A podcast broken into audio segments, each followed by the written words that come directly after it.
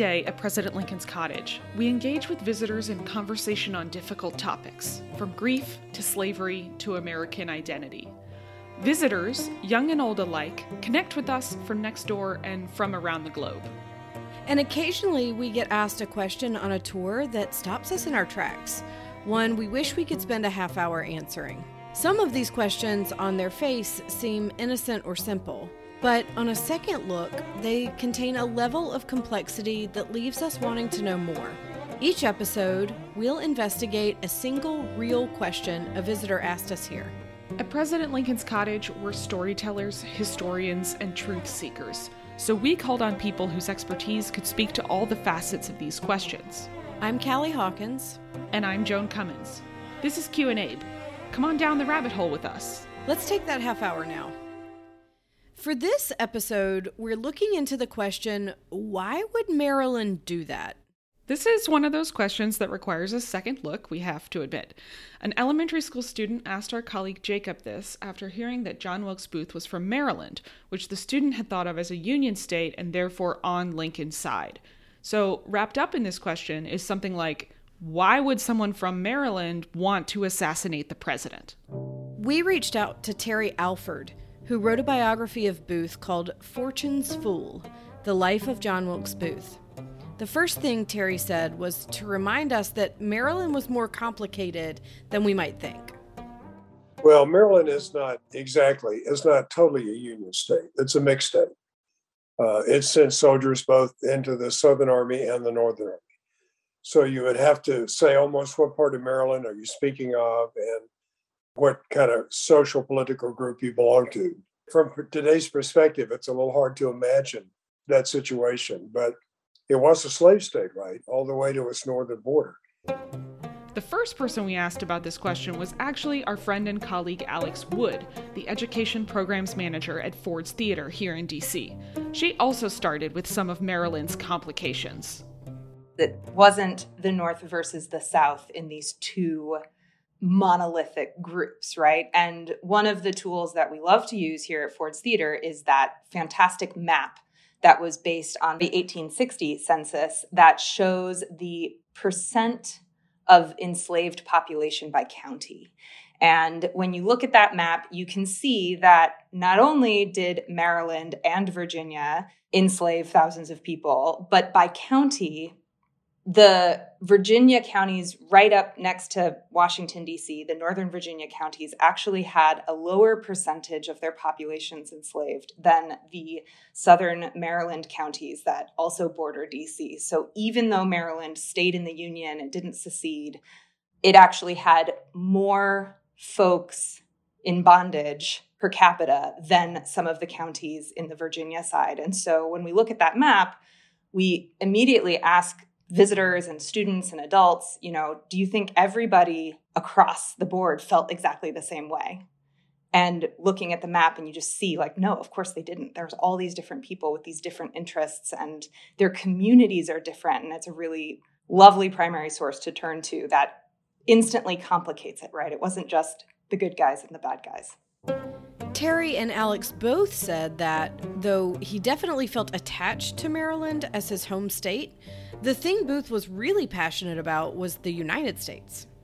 Oddly enough, he had very strong feelings for the United States. You wouldn't think that, but he was kind of a reluctant Confederate in some ways. He wasn't what they used to call a fire eater. Those were people down in the deep South, right, who were eager to divide the country. He was kind of reluctant to do that because he had a very strong identity with the United States before the war, you know the US before the war was, he thought, the best country that had ever been. I actually learned this pretty recently. And again, it was, you know, we were looking at these primary sources, Booth's own words. But in some of his earlier letters, he talks a lot about the idea of union and the idea of the nation as a whole. And he says that he loves the union more than any man. And that is something that certainly doesn't sit with how I had come to be telling the story, where I say he was a passionate Confederate sympathizer and he wanted the Confederacy to win the war. And so, this idea that he wanted the Union to survive, but just so long as the slaveholding states got to keep slavery. As long as it stayed in the Confederate framework. Exactly. It was just really strange to see in his own words the idea of union. So, Booth cared a lot about the United States, but only as it had been before the war. His version of union didn't mean the same thing as Lincoln might have meant by it. What else do we know about Booth's reasons for killing Lincoln? So, Booth specifically was passionately racist, and he deeply believed in the system of slavery, and he believed that that was sort of the divine order of things was for white supremacy and the enslavement of African Americans. John Wilkes Booth wrote a letter and he handed it to his brother in law, John Sleeper Clarke, for safekeeping. And so this letter was sealed for a year. And it wasn't until after the assassination happened that John Sleeper Clarke opened it and read it, apparently. But in this letter, John Wilkes Booth actually wrote and you know forgive me but this is incredibly racist quote that's about to happen but so john wilkes booth's own words he says this country was formed for the white man not for the black man. And when confronted with his own language and you know that he wrote that in 1864 so that's like his personal manifesto of what he thinks this war is about what he thinks the future of the country should hold. And then at ford's theater one of the pivotal parts of our story is John Wilkes Booth listening to Abraham Lincoln on April 11th, 1865. Lincoln is speaking about his personal support for the idea to grant the elective franchise to some black men. And he singles out especially those who had served in the Union Army and those who are well educated. Lincoln delivers this speech on April 11th, 1865, from the White House to this crowd of people. For some reason, John Wilkes Booth was in the crowd that night. And when he heard Lincoln speak about African American suffrage, he turned to the guy next to him and he said, That's the last speech he'll ever give. And then there's a couple of different accounts of what else he said around those sentences. but it really seems like this idea of African American men having the right to vote being empowered to participate in our government, which is one of the surest steps towards citizenship, was really the thing that pushed Booth over the edge. Alex also said that visitors to Ford's have the same question that we're asking today, and sometimes linger on it even after hearing the answer. And I'm always impressed at how often the question, why did he do it? But why did he kill Lincoln? I mean, it's such a straightforward question, and yet it has a finite answer, but then it also kind of doesn't, right? Like the question keeps going. A lot of times when I'm talking with students, I think the question comes from a place of it being hard or impossible to imagine being that violent and having that much hate. I think with adults, the answer, he was a white supremacist, might feel too simple which, you know, it's not a simple answer, but it's a straightforward answer. And there's a lot of difference between having the thoughts and taking the action, right? And that's probably scary for a lot of us to really imagine. We started to realize that it's not really Maryland, it's Booth. Why would Booth do this? How does someone decide on this course of action? Originally, when we were planning this episode, we thought we might need to talk to someone about contemporary secession movements. But I had a light bulb moment in this conversation with Alex. What we actually needed was to talk to someone about the radicalization of individuals. To get more information, we got in touch with Brian Hughes. He's the co founder and associate director of the Polarization and Extremism Research and Innovation Lab at American University. They call themselves PERIL for short. Brian confirmed that geography doesn't have much to do with it when we asked him whether that showed up in PERIL's research at all. No, uh, I'm afraid not. Radicalization is something that can happen to anyone in any geographic location, any socioeconomic status, any walk of life. This is a, an issue that affects the whole of society. So it takes a whole of society approach to address it. It's true. There were plenty of Confederate sympathizers in Maryland and plenty of white supremacists across the country who didn't decide to kill the president. How did Booth get to the point where violence felt like the right answer? I was really curious whether his acting profession might have had anything to do with it. I mean, I would imagine that the acting community was as divided as the rest of the country. And and we know that even within the Booth family, they were split in the Civil War, right? So John Wilkes Booth, passionate Confederate sympathizer, his eldest brother Edwin, passionate Unionist. Well, the stage was generally considered to be either surprisingly neutral on the war or vaguely pro Southern. Actors have been very well received in the South. If the South is wrong, well, they have a right to be wrong, right? They're just a silly part of our country, whatever. There was a feeling of sympathy among a lot of actors, but to go as far as Booth did, that was an extra step. I mean, both of his brothers played these same roles, uh, these same tyrannicide type roles that Booth did. You know, and they shared not only the stage influence, they shared the actual genetic influence and factors that Booth had with the same parents, the same environment, and they didn't kill anybody. So you have to think, okay, you know, this is something really personal to Booth. Next, we were wondering what do we know about how the Booth brothers grew up? Booth's childhood was unusual to say the least, almost in some ways irregular. His family were actors. That was an extremely rare profession in the years before the war, and not always considered a respectable profession by, by some people. His father was um, alcoholic and given to mental vagaries, as they used to call him. You know, you never knew with him. I mean, he, he could be really a super dad and then scary. And so the mental dynamics of the family are unusual. They're not they're not normal. But again, you know, he had brothers who were actors, and they, as as they say, they didn't shoot anybody, right? So you have to look to him individually for uh, for, for some of the things. And he split his time between Baltimore, an urban environment, and uh, a rural environment out in the country in Harford County, Maryland. So his influences were both urban and rural. He struggled in school, but uh, nevertheless, he doggedly plowed through, probably got about halfway through high school by modern equivalents, and took to the stage, you know, had almost immediate success.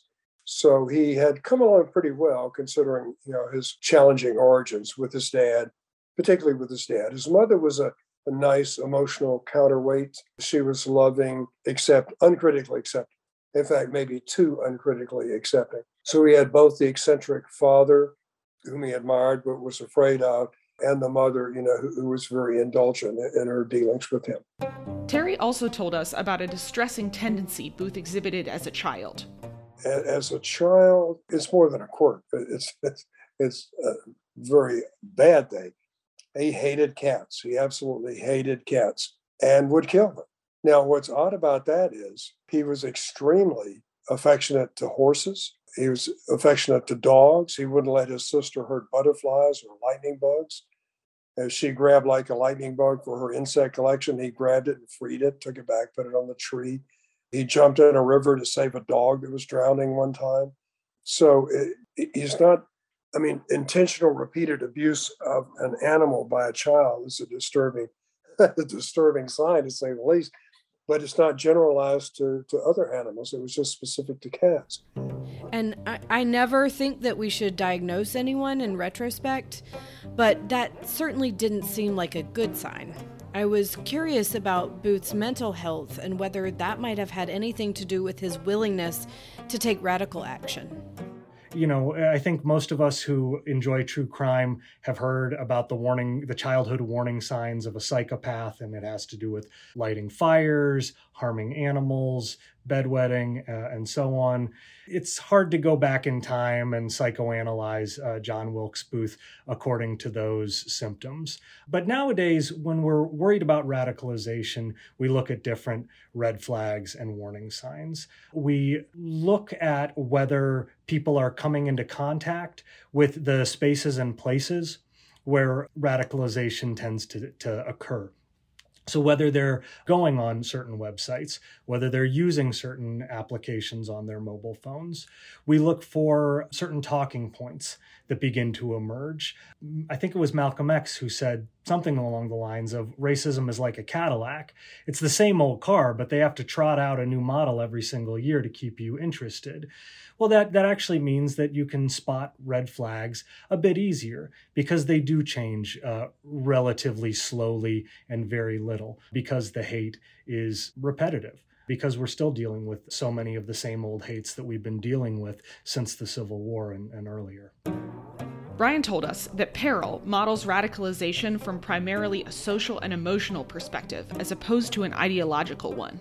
You know, in the past, radicalization to violent extremism was something that was looked at from a very ideological uh, perspective.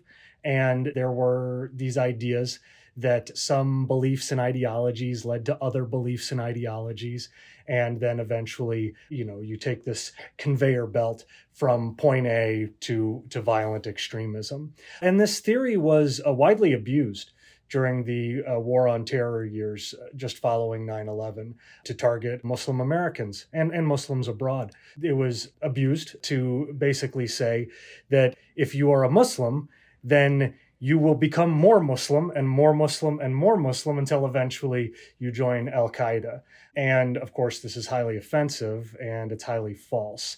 In fact, we see that there are uh, a great many impious and unobservant people who are drawn to religious terrorism, and uh, certainly Islamist terrorism is no exception.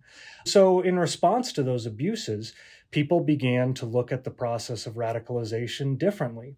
And part of the way that we did that uh, was to compare Islamist extremism with the far right. And we found an awful lot of similarities in the field. So there are a lot of similarities, and there are some similarities that I think apply to the story of John Wilkes Booth. Let's back up for just a second and talk about the story of John Wilkes Booth. Most people know that he came into Ford's Theater while Lincoln was watching a play, then opened the door to Lincoln's box and shot the president in the head. Booth then leapt onto the stage and shouted something, then ran away and was chased down by soldiers before dying in Port Royal, Virginia. But what has captured the public's fascination with this story? One of the things that certainly captures the public's imagination is the inconceivably dramatic setting of the assassination.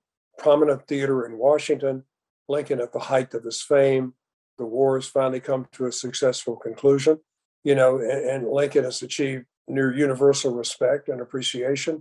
And then at the moment of his glory, you might even say, he's murdered in a theater by an actor that half the country uh, knew who he was.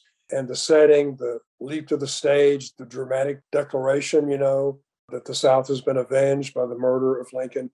I mean, you couldn't imagine a more dramatic setting than the one uh, in which Lincoln lost his life. And in, other words, he wasn't shot from a distance like he almost was at your place, the soldiers' home one day, right? I mean, he, he was shot very publicly, you know, by uh, someone who was not trying in any way to conceal his identity. And furthermore, you know, he shows the rationality of the assassination. He didn't attack Mrs. Lincoln. He didn't attack anybody that got in his way. He didn't set a bomb off in the theater. You know, he didn't try to set it on fire and kill innocent people he went there really specifically directly to attack the president and, and, and successfully. As we were talking to Terry, I found myself reevaluating this story that I've told hundreds of times. Wait a minute, a 26 year old celebrity shot the president in the back of the head at point blank range, and he thought people would see him as a hero? That's wild, actually. Yeah, I was also struck by the intimacy of this action. Booth was barely any distance from Lincoln at all, which means the whole thing was up close and very personal. Alex warned us, however, against thinking of this dramatic story only in its most exciting terms.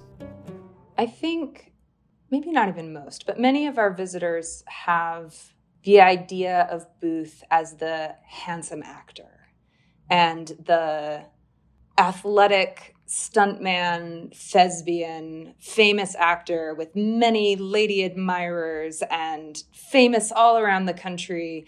And again, that sort of plays into the thrill of the story. So I think that in some of the storytelling, to set John Wilkes Booth and Abraham Lincoln sort of opposite one another in this like superhero battle of like you know, superhero and supervillain, and there's something kind of alluring about the villain even though we're rooting for the hero, right? Like that's he's handsome and interesting and because he's handsome and you know, I'm I think that that's sort of the more fun version of the story to entertain. And when we really look at Booth for what he deeply believed and what he wrote and what he said and how he gathered his conspirators around him and what he set out to do, and we see that he was this, you know, radicalized fanatic with a tremendous amount of anger and hate and prejudice in his heart and mind and soul and what he envisioned for the country and what he envisioned for his own life and the part he wanted to play in it. You know that's a lot that's a lot less fun much less cinematic. But i think that's important. So when we're when we're telling the story with visitors and students who are here on field trips or when we're having conversations online and connecting with anyone who can't get here in person it's really important to us to use that language to you know not fall back on the familiar and cinematic and dramatic version of John Wilkes Booth as sort of the supervillain, but rather really identify him using language that has power in our current times, right? Identify him as someone who believed in white supremacy, identify him as someone who firmly held deeply racist beliefs about how people in this country should be living. And that those were the motivating forces behind his actions throughout the Civil War, and then, of course, ultimately in his assassination of President Lincoln.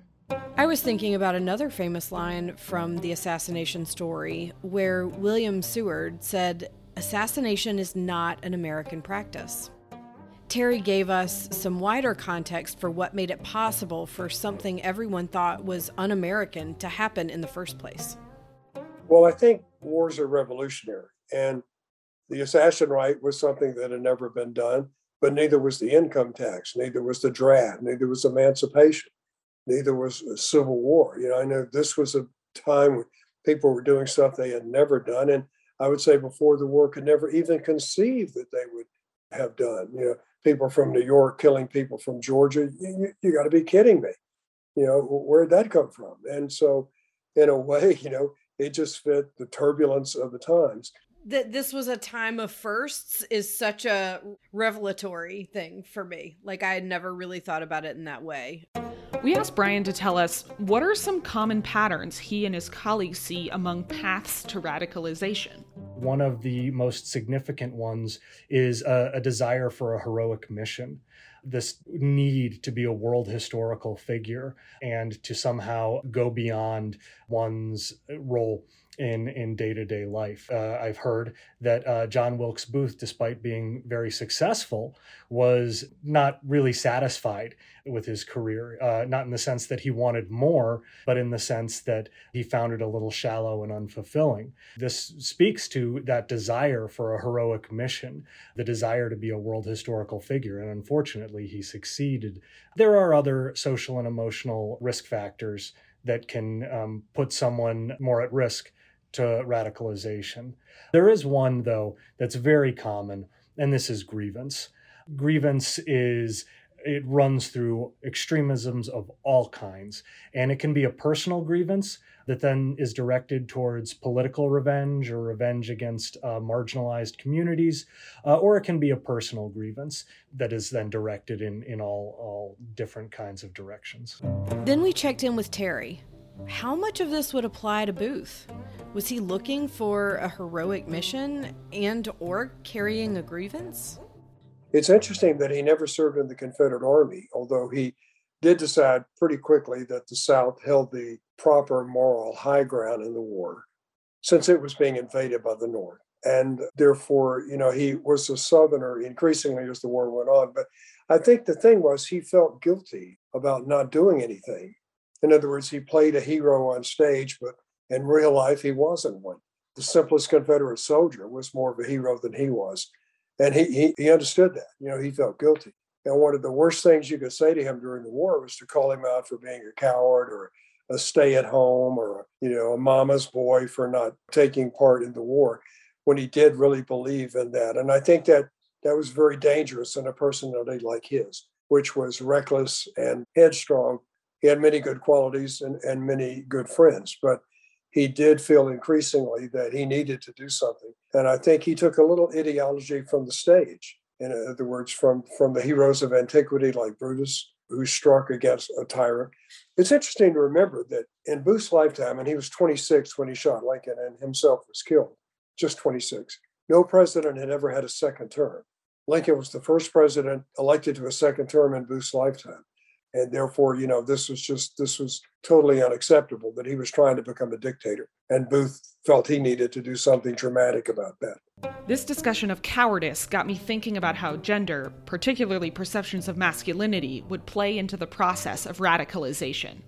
The the pressures associated with masculinity are a huge factor in, in radicalization. The social expectations of what it means to be a man or a real man or manly enough. Nowadays, we have a lot of this talk about being an alpha male uh, yes, uh, these uh, these are issues that produce a lot of anxiety and insecurity in people, and in an effort to show that they measure up, some people turn to violence. And there's a variety of ways that they might turn to violence. You know, these social pressures can drive people to gangs, they can drive people to participate in combat sports, which is fine, or in some cases, they drive people to political violence. And a lot of it has to do with the historical circumstances of the moment, a lot of it has to do with the individual personality, and a lot of it has to do with just opportunities. Whether they come into contact with certain movements that they can um,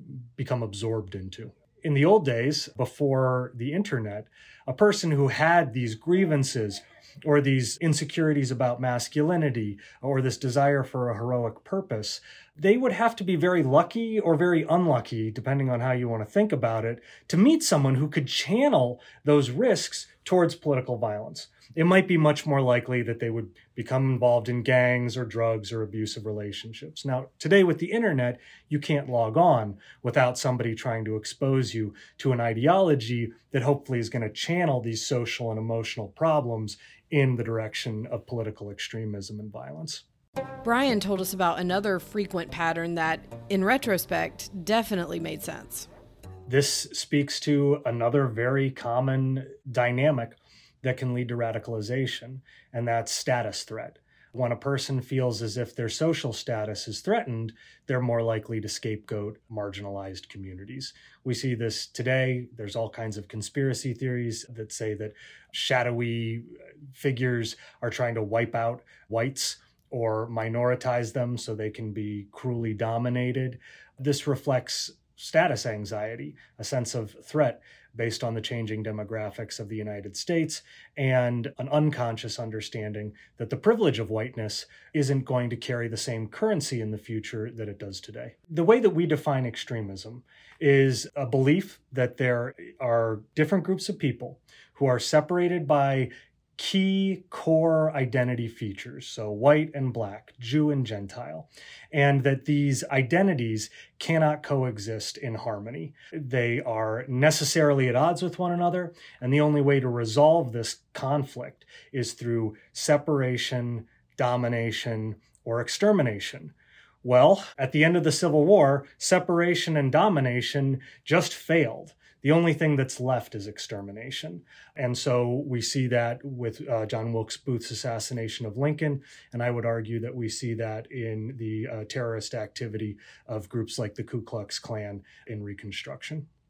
Terry confirmed that in Booth's case, there were some aspects connected to his personal fears and others connected to wider social fears the murder, as I understand it from my studies, was a combination of the political and the personal.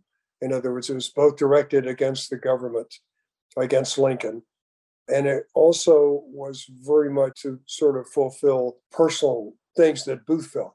That's why when he was on the stage at Ford's Theater, he cried out, Revenge for the South. So it's curious that the murder, as I believe, was both a practical political strike at the North but also you know fulfilling to Booth psychologically as an individual. Just like Alex's visitors, I was still kind of wondering though how somebody could get from I'm kind of unhappy to I'm ready to shoot the president. What does that even look like? That's that's a very good question. We don't always know all of the factors because every radicalization journey is unique. But John Wilkes Booth would fit the profile of what's generally called a lone actor. He, he had some support, but he was acting for the most part alone based on his own personal initiative. There are some patterns that are very common to lone actor terrorists that perhaps John Wilkes Booth filled. I'm, I'm not an expert on his biography, but one of them is crisis, a personal crisis. So it sounds as though his dilemma, his feelings of being a coward, might amount to a personal crisis.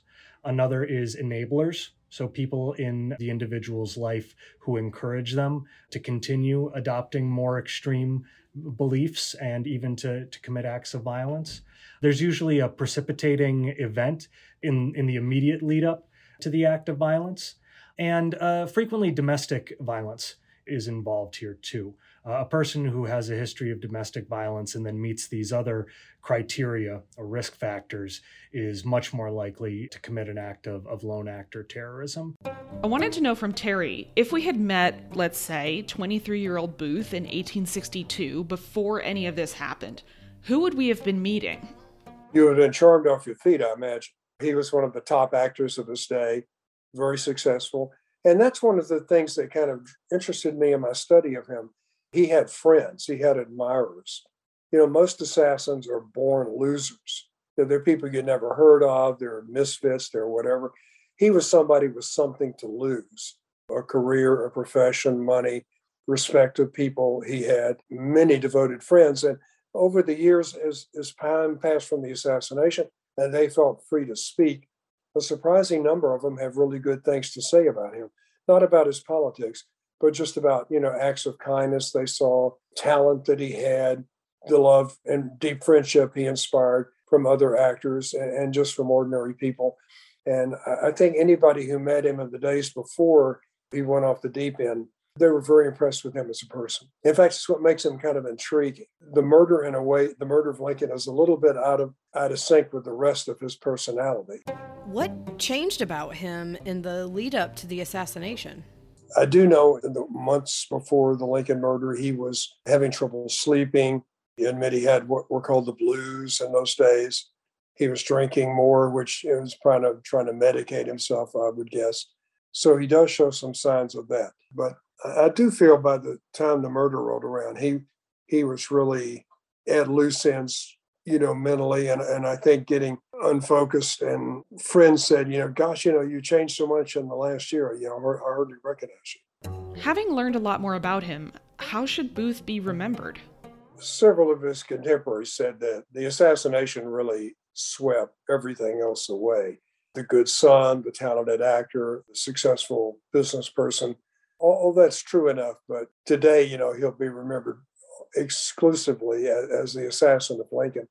And it is hard. This galled Booth no end on his brief escape that the assassination was looked upon as an act of cowardice.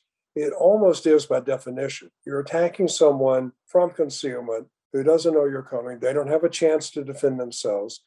It's really hard to see anything exactly heroic in that, right? But I, I think he'll, he'll, have to be remembered as an assassin, although I think perhaps one of the most interesting of them all. Terry mentioned an intriguing possibility of an alternative that might have suited Booth better.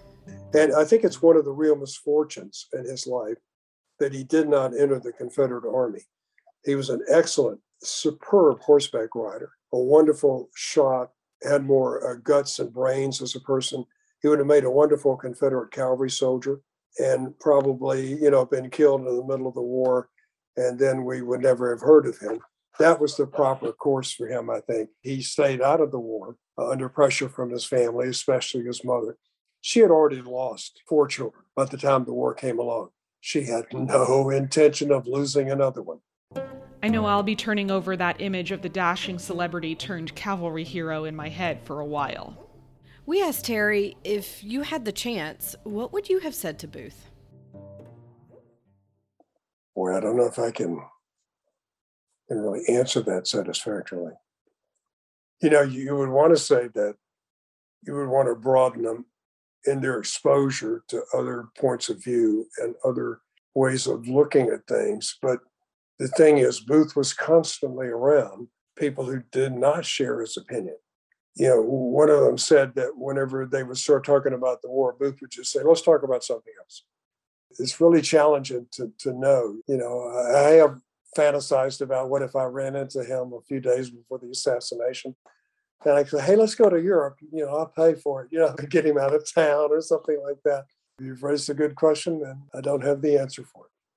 Is there anything to be done about a person in Booth's situation? We turn to Brian for more information. What does Peril do to try and combat radicalization now? We've done a lot of work in what's called attitudinal inoculation. It's a hybrid of media literacy and counter propaganda. And what it does is it educates viewers on the manipulative strategies that propaganda uses to get them to believe things that they wouldn't otherwise believe and that aren't in their best interests. So we have developed ways of producing and distributing inoculation messages via video, via meme, and via online platforms that we've demonstrated are uh, extremely effective in reducing people's willingness to believe and to support manipulative propaganda. Yeah, and I think that it is in itself a powerful message of like people are going to try and mess with you. Don't let them. Yeah, people respond very defensively. And rightly so. When you warn them, there are people who are out to con you. And they're out to con you in ways that are not in your moral best interests and they're not in your material best interests. And it can really mess up your life if you fall for it. And if that weren't bad enough, moral people fall for this kind of manipulation, smart people fall for this kind of manipulation. The fact that you mean well and are intelligent isn't a defense. So we need to give you the skills to spot the tricks they use. Is there anything that ordinary people can do? Well, they can go to perilresearch.com. We have a variety of guides for parents, caregivers, educators, anyone in the community who are concerned about these issues. They give you step by step processes to spot problems and then to deal with them, but also to address them before they start. So, how do you build this kind of a resilient community? So, you can go to perilresearch.com and get some of those. You can also go to splcenter.org backslash peril. We've done a lot of work with the Southern Poverty Law Center, and we have additional guides there. And there are new ones that are about to come out. So check back in a month or two if you don't see what you need. I wanted to know from Brian's perspective, what does success look like? Success to us looks like a community where everyone truly feels safe and at home, and where everyone truly has a voice and a sense that they have a say in their future. When communities look like that, radicalization doesn't flourish. That's when democracy is at its best and that's when social cohesion is at its best. Alex spoke to how she and her colleagues at Ford's approach connecting with visitors in this historic place and the type of space they're trying to create. Something that we do feel very confident about is really connecting to these current events through a lens of being a place of memory. So we are this place of violence and this place of political violence but the fact that Ford's is still standing today and that it wasn't destroyed immediately speaks to how communities respond to these events and then how we use our physical landscape to remember those horrible moments. And sometimes people come to Ford's without thinking much about the history at all, right? They're coming to see a play, which as I, I often say, we don't always do plays about Lincoln or the Civil War because he didn't come to see plays about himself. and so, you know, when you want to come to Ford's Theater to see a musical and just laugh and be amongst your fellow community members, that was something that Lincoln valued himself. And so that is one of the ways that we memorialize him in this space. And so I think our role really thrives in this place of being a physical place where people can come together and share in the experience of storytelling, whether that's through theater or through learning the history. And then I think sometimes when we find ourselves confounded by what's happening in the world around us because it's never happened before. It's our first time experiencing something. I think we can return to what happened at Ford's Theater and see there how nobody in those moments knew what was going to happen next either. I think we really hope that, you know, we'll learn from our history so that we aren't doomed to repeat it. But I think it's really that centering on that idea of Ford's being a space of community, a space where we can learn together and experience things together and empathize together and seek each other's common humanity. At the cottage, we also strive to be a place where visitors can connect with each other and think deeply about what they want the future to be like. That's what Lincoln was doing here, after all. As we navigate a time filled with increasingly polarized and radical discourse, we want to encourage you to think about how can you avoid thinking in extremes? what do you and your neighbors need to feel connected to each other? And how can you build the foundations of democracy in the communities where you live? This episode was produced by me, Joan Cummins, with Callie Hawkins and support from the President Lincoln's Cottage team. Music for Q and Abe was written, performed, and is copyrighted by Clancy Newman. Q and Abe is made possible by listeners like you. You can support the show by joining Team Lincoln at www.lincolncottage.org, where you can also check out our other online and in person programming. Another great way to help out is to leave a review in your podcast app. To the student who asked this question, thanks for reminding us just how wild history can be. Comments, questions? Write to us at podcast at lincolncottage.org. President Lincoln's Cottage is a home for brave ideas. Stay curious.